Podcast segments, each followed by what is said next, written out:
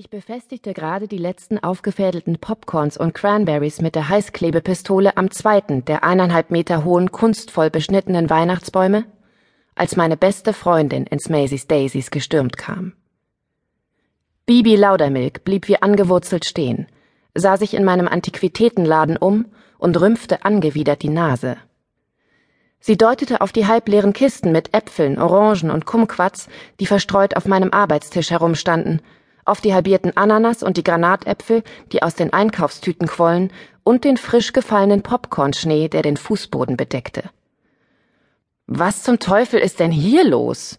fragte sie theatralisch. In Bibis Bemerkung schwingt meistens eine gehörige Portion Drama mit. Willst du jetzt nebenbei auch noch in den Obsthandel einsteigen? Traurig schüttelte sie den Kopf. Und ich dachte, mit den Antiquitäten liefe es richtig gut. Weihnachtsdekoration, erklärte ich, drückte die Popcornfäden auf den Weihnachtsbaum, den ich bereits mit einer halben Obstplantage aus winzigen grünen Holzäpfeln und Kumquats behängt hatte. Für den Altstadt-Deko-Wettbewerb. Ah ja, sagte sie gedehnt. Zaghaft tippte sie gegen den Baum, den ich gerade fertig geschmückt hatte, und prompt fiel eine Kumquat herunter, rollte über den Boden und gesellte sich zu dem weiteren halben Dutzend heruntergefallener Früchte. Putzig, sagte sie wegwerfend. Putzig. Mehr fällt dir dazu nicht ein? Putzig? Drei volle Tage sitze ich jetzt schon an diesem Projekt. Ich habe gut 300 Dollar für frisches Obst und Nüsse ausgegeben und gefühlte zehn Meilen Popcorn und Cranberries aufgefädelt. Sieh dir nur meine Hände an. Ich hielt Bibi die Hände zur Begutachtung hin. Die Fingerspitzen waren von Nadeln zerstochen, die Handflächen vom Heißkleber verbrannt und unzählige Pflaster bedeckten die Stellen, wo ich mich selbst aufgespießt hatte.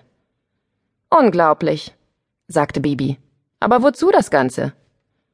Weil ich dieses Jahr den Wettbewerb der Einzelhändler um die beste Weihnachtsdekoration gewinnen werde. Selbst wenn ich dafür die gesamte Fassade dieses Gebäudes mit jedem Stück Obst, das in Savannah zu finden ist, behängen muss. Noch einmal.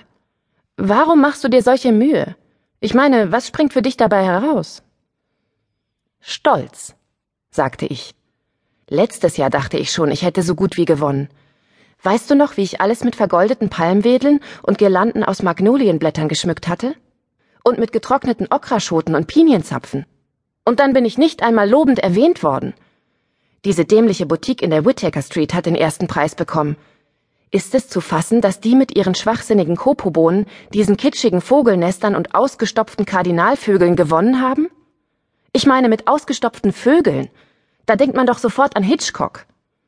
Das war bestimmt nur ein tragisches Versehen, sagte Bibi und sah sich im Laden um.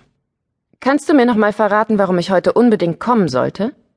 Du hast versprochen, auf den Laden aufzupassen, erwiderte ich. Bei Trader Bob drüben in Hardyville findet eine Auktion statt. Sie fängt mittags an. So kurz vor Weihnachten kann ich es mir nicht leisten, den Laden zuzumachen, wenn ich auf Einkaufstour gehe. Ich hatte gehofft, du könntest mir helfen, die Deko anzubringen, ehe ich in einer Stunde los muss. Sie seufzte. Also gut. Was soll ich machen?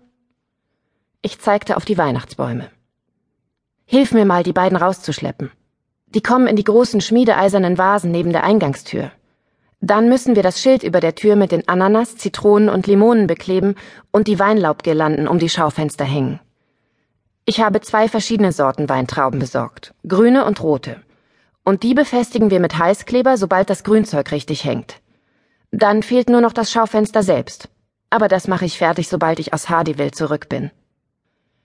Schnaufend und keuchend wie Schwerstarbeiter und mit einigen sehr unweihnachtlichen Flüchen, als Bibi sich einen künstlichen Fingernagel abbrach, schafften wir es schließlich, alle Dekorationen dort anzubringen, wo ich sie haben wollte. So, sagte ich, als ich draußen auf dem Gehweg stand und unser Kunstwerk betrachtete. Da hast du's, Babalu. Babalu? Das Babalu da drüben, sagte ich und deutete auf die andere Seite des Troop Square. Das Geschäft meiner nächsten und schwulsten Konkurrenten. Das ist aber gar nicht nett, sagte sie. Ich dachte, du magst schwule Männer. Du kennst Manny und Cookie nicht, erklärte ich. Manny Alvarez und Cookie Parker hatten ihren Laden in der Harris Street im letzten Frühjahr eröffnet. Manny war ein pensionierter Landschaftsgestalter aus Delray Beach, Florida, und Cookie, Nun ja, Cookie behauptete, er hätte bei der Tournee von Les Miserables am Broadway im Chor mitgesungen. Aber er musste inzwischen mindestens 50 sein, wurde allmählich kahl und wog fast 150 Kilo. Ich habe versucht, nett zu sein und sie freundlich zu empfangen. Zum Eröffnungstag bin ich mit Blumen zu ihnen gegangen und habe sie zum Abendessen eingeladen. Aber seit sie ihren Laden aufgemacht haben, versuchen sie mich zu verdrängen, erklärte ich Bibi. Sie haben versucht, mir meine besten Zulieferer abspenstig zu machen. Sie haben bei der Stadtverwaltung angerufen und sich darüber beschwert, dass meine Kunden in der Lieferantenzone parken. Sie sind sogar zum Geschenkemarkt gefahren und mit genau derselben Auswahl an Aromakerzen und Badesalzen zurückgekommen, die ich auch anbiete, und verkaufen sie jetzt zwei Dollar billiger.